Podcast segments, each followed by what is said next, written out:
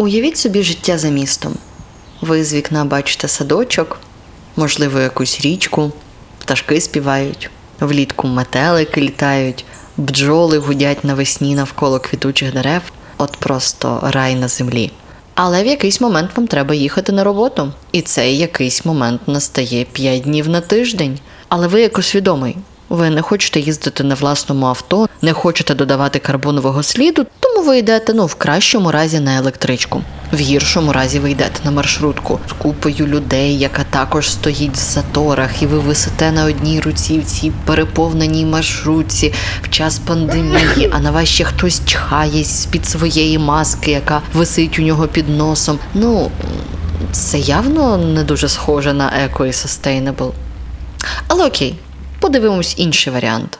Ви живете за містом, можливо, у вас десь там подалі ще є сосновий ліс, ви працюєте з дому, але от ввечері ви робите імбирні пряники, бо перший сніг і вже пора, але у вас закінчився цукор. І найближчий нормальний магазин буде в сусідньому селі, і вам тут уже треба сідати на власне авто, або викликати таксі, або просити якогось сусіда вас підвести і їхати в сусіднє село, просто щоб купити цукор, ну і, можливо, корицю. Також якось не якої не sustainable. Але окей, окей, новий план.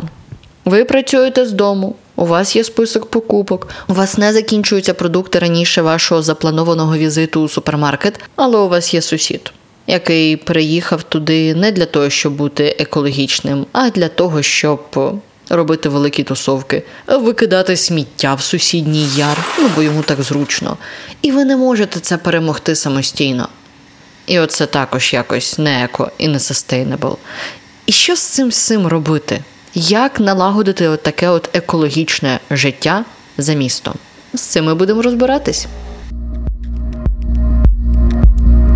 Сталими станемо. Подкаст про те, як підходи кругової економіки втілюються в Україні, і як ти можеш взяти в цьому участь. Проєкт реалізується за підтримки Міжнародного фонду відродження та посольства Швеції в Україні. Думки і висновки належать автору цього подкасту і не обов'язково відображають погляди уряду Швеції та Міжнародного фонду відродження. Привіт, я Настя, і в цьому епізоді ми будемо говорити про так звані екопоселення. Ми протягом попередніх епізодів е, послухали, що буває в містах, які з ними проблеми, і незаконні забудови, і проблеми з зеленими зонами, і сміттям, і з благоустроєм. І таке враження, що абсолютно в кожному випадку вам доведеться щось переламувати, щось підлаштовувати під себе. І от з'явилася ідея. Ну а навіщо тоді ламати під себе місто, якщо вам в ньому незручно, якщо можна зробити все з нуля в якомусь екопоселенні? І розбиратися у цьому сьогодні нам допоможе Максим Залевський, це президент у Global Eco Village Network Україна і засновник та куратор проєкту Зелена школа. Він займається зокрема тим, що вчить людей, як правильно облаштовувати таке екологічне заміське життя. Знаєте, є така практика. Хочеш е, уявити, як воно виглядає, знайди, як люди це вже живуть, поїдь туди, поживи разом з ними, і тоді, можливо, е, якісь міфи розвінчаються, можливо, багато чого переосмислиться. І ми якраз цим і займаємося. Тому що ну, тема екопоселень вона прийшла до нас з Західної Європи, з Америки, і вони існують ці ідеї вже досить давно. Є що вже по 40-50 років. От. І вони виглядають абсолютно по-різному. Від повної відмови від електрики, grid-off, низькі технології які працюють без електрики і так далі, до ультрасучасних там е, е, Active House е, будинків, комплексів. Отож, що таке екопоселення? Одразу в голові може згадуватись Діснеївська попелюшка, там, де пташечки залітають у вікно, застеляють вам ліжко, мишки вам готують сніданок, і взагалі все дуже класно, гарно і лампово, але все, на жаль, набагато складніше, як завжди. По-перше, екопоселення це все ж таки про комунікацію між людьми. Зробити екопоселення з однієї людини самостійно неможливо. Ну, якраз ідея була в тому, що екопоселення вони можуть е, бути такими хабами або просторами для перебудови суспільства. Ну, все починається в житті з малого. Так е, є є хороший приклад скандинавських країн, де вони якраз е, формували перші такі комуни і колівінги в 50-х роках. Тоді в них була ну така досить серйозна криза в суспільстві. Е, Люди зневірювались і не могли себе знайти і зрозуміти, що далі. І вони волонтерили, жили, працювали і проживали разом в таких просторах. Це були такі школи для дорослих, і це не про якісь академічні знання, це про якраз навчання людей, е, довірі, жити спільно, жити, чути голос один одного і так далі. У нас це більше індивідуальні домогосподарства. Тобто, кожен собі купує землю, е, мій дім, мій гектар е, це питання володіння. Тоді як у них це спільне. І от цей перехід це питання в першу чергу великої довіри співпроживання. І от е, люди перед тим як виїхати на землю, вони будують спільноту. І ця спільнота вона вибудовується там близько там трьох-п'яти років. Вони спільно проектують свою ідею цього спільного життя, проговорюють ці цінності, з якими вони збираються жити. Отож, загальний принцип такий: ви збираєтесь компанією однодумців, обдумуєте, як ви будете жити, формуєте загальні уявлення про те, що вам треба, і переїжджаєте. Там уже на місці ви підлаштовуєте своє життя під нові умови, і, власне, нові умови підлаштовуєте під своє життя. Звичайно, це екобудівництво, там, допустим, чи адаптація місцевого е, інфраструктури до більш екологічних рішень. Це і сортування відходів, і переробка, і компостування, і очистка стічних вод, е, рециркуляція, тобто багато таких технічних рішень. Ми взагалі країна перфекціоністів, тобто в нас все повинно бути максимально ідеально. І звичайно, що коли люди уявляють собі це екопоселення, то воно повинно бути максимально красивим і екологічним, дуже сучасні, як це з нульовими викидами, пасивні чи активні будинки. І звичайно ж тільки будувати з нуля. Хоча насправді, коли я кажу, що будувати. Це не зовсім екологічна ідея. От, якщо вже ми говоримо про екологію то я рахую, що найекологічніше, що можна, це зайняти ті будівлі, які вже є, які пустують 20-30 кілометрів від'їхати від будь-якого міста, і вже можна знайти села, які вимирають. От е, західна Україна, вона звичайно більш насичена життям. А от е, якщо заїхати в центральну Україну, то там це житло взагалі можна взяти за безцінь і безліч землі навколо, і цілі вулиці скуповують. Насправді в Україні дуже багато малих міст і сіл, куди б можна було переїхати зі своїми ідеями, де зараз нерухомість продають за безцінь. Просто для порівняння, станом на початок цього 2021 року в Україні всього 461 місто. Це загалом великі, маленькі будь-які населені пункти, які ми можемо схарактеризувати як місто майже вдвічі більше, ніж цих міст в Україні селищ міського типу 882. Селище міського типу це, наприклад, як мій Єланець, звідки я родом на Миколаївщині. Це уже ніби і не село. У нас є кілька п'ятиповерхівок, у нас є школа, у нас є гімназія, у нас є своя лікарня, але все одно там багато хат, багато приватного господарства. І загалом це такий дуже середній варіант. Воно ніби вже й місто, але допомоги і нових людей, і нової крові потребує так само, як і село. От якщо глянути, скільки всього в Україні сільських населених пунктів, то бачимо, що тут просто поле не оране для роботи 28 тисяч 372 села в Україні. І кожне з них може стати майбутньою домівкою охочого до цього дауншифтера. Завжди був певний відсоток людей, які хочуть жити за містом. Такий відтік він завжди є.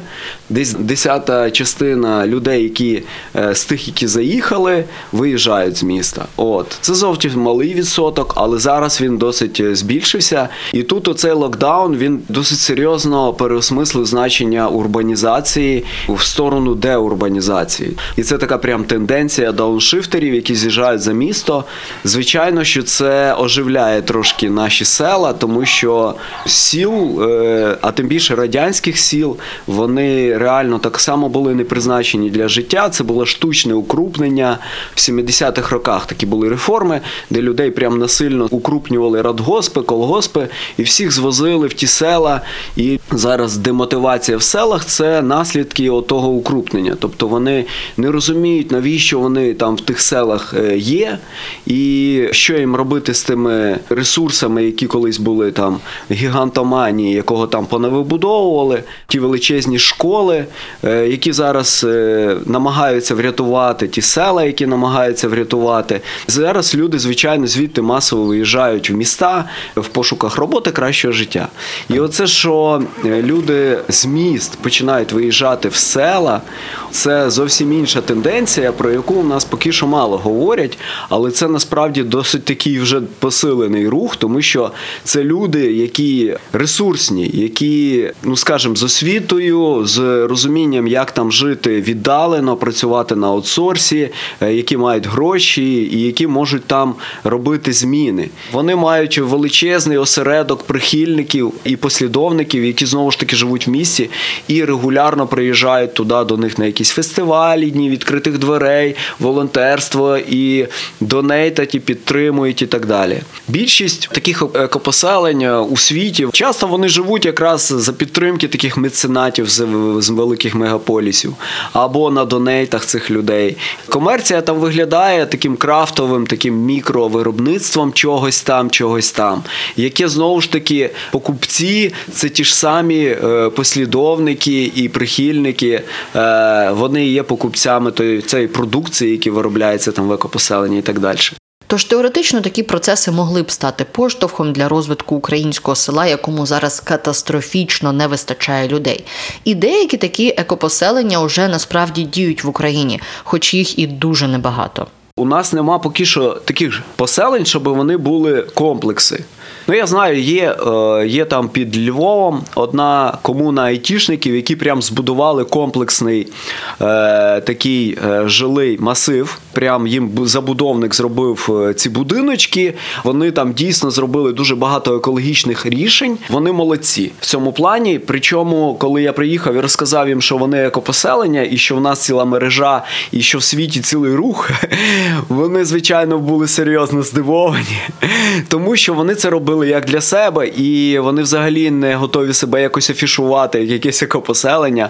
От, але е, це цікавий приклад того, як люди прийшли до того, як можна жити. Е, зараз вони стикаються, звичайно, також з багатьма питаннями, як це все самоорганізовувати між собою і як взаємодіяти. Але це дуже цікавий кейс і приклад такого сучасного екопоселення, як ну, модель, яка існує в Європі. От е, В більшості випадків це таке хуторянство. У нас такі арт-хутора є, мистецькі там обирок, відомий на Чернігівщині, де люди просто викупили е, будинки на вулицях села і організували там фестивальний простір, кінофестивальний простір, і там освітній простір, мистецький простір і так далі. От Є там ідейні, духовні поселення, е, досить успішні, наприклад, ті ж самі поселення Крішнаїтів, проєктів вони мають досить сильну економічну модель, яку варто ну там повивчати. От у нас таких різних поселень, різних абсолютно форматів, десь близько 60, Хоча я думаю, що їх більше, вони просто себе ніяк не афішують. А з тенденцією з цими локдаунами, я думаю, багато вже заможніх людей, які розглядають спільне проживання і будують такі вже котеджні поселення з е, елементами спів е, добросусідства, скажімо так тобто, де вони вирішують якось комплексно питання, не ставлять паркани один від одного і вже більш близько починають взаємодіяти. Але головне питання завжди одне. Де взяти гроші? Частково держава вже готова з цим допомагати, але все одно доведеться стояти в певних чергах для того, щоб потрапити на програми допомоги. Наприклад, у нас існує програма державної підтримки індивідуального житлового будівництва на селі, але це не тільки про будівництво, це ще й про реконструкцію або оновлення, або спорудження нових інженерних мереж, підключення до комунікацій. Тобто ця програма діє на все. І от в 2020 році, в межах такої державної програми, довготермінові пільгові позики і на будівництво, і на добудову, і на купівлю житла, і на інженерне забезпечення, так зване, тобто всілякі необхідні ремонти. Таку допомогу отримали 1388 українських сімей. На це пішло із державного бюджету понад 32 мільйони гривень. І програма ця діє, продовжується. Там дають кредити під 3% річних на 30 років. І ця програма вже діє з 99-го року. З того часу у ній взяли участь 91 тисяча родин, і попит на цю програму значно зріс після окупації Криму та Донбасу, тому що тепер ці кредити потрібні і внутрішньо переміщеним особам, і учасникам бойових дій на сході України, які також хочуть покращити свої житлові умови. Тож тут доведеться трошечки поборотися за те, щоб отримати необхідний для вас кредит. Ще є так звані 5 тисяч на корову. Пам'ятаєте, кілька років тому ще за прем'єрства Володимира Гройсмана були такі соціальні реклами з усміхненою жіночкою, яка підходила до корови і розказувала корові, що типу тепер заживемо. Ця програма діє і досі. І якщо ви маленьке господарство, ви можете отримати дотацію 5 тисяч гривень на одну корову, але не більше ніж 250 тисяч гривень на все ваше господарство. Тобто, якщо ви думали, чим би вам займатися в селі, то от є ще такий варіант. Є ще, звісно, гранти. Наприклад, на Львівщині фермери взяли грант із канадського уряду на будівництво власної новітньої кооперативної молочної ферми, щоб не тільки самим виробляти молоко, а ще й самим його перероблювати і самим його продавати, і робити цей процес комплекснішим і отримувати власне справедливі ціни на молоко. Але є проблема. Урядовці недостатньо комунікують, як зараз багато потенційних можливостей у цьому напрямку. В Європі там зовсім інший підхід. Е, в них там є досить потужний мережевий рух. Плюс е, в них там є підтримка влади, програми підтримки виїзду на землю і так далі. Плюс там підтримка забудовників, які будують зразу цілими комплексами це житло, банки, які підтримують це все.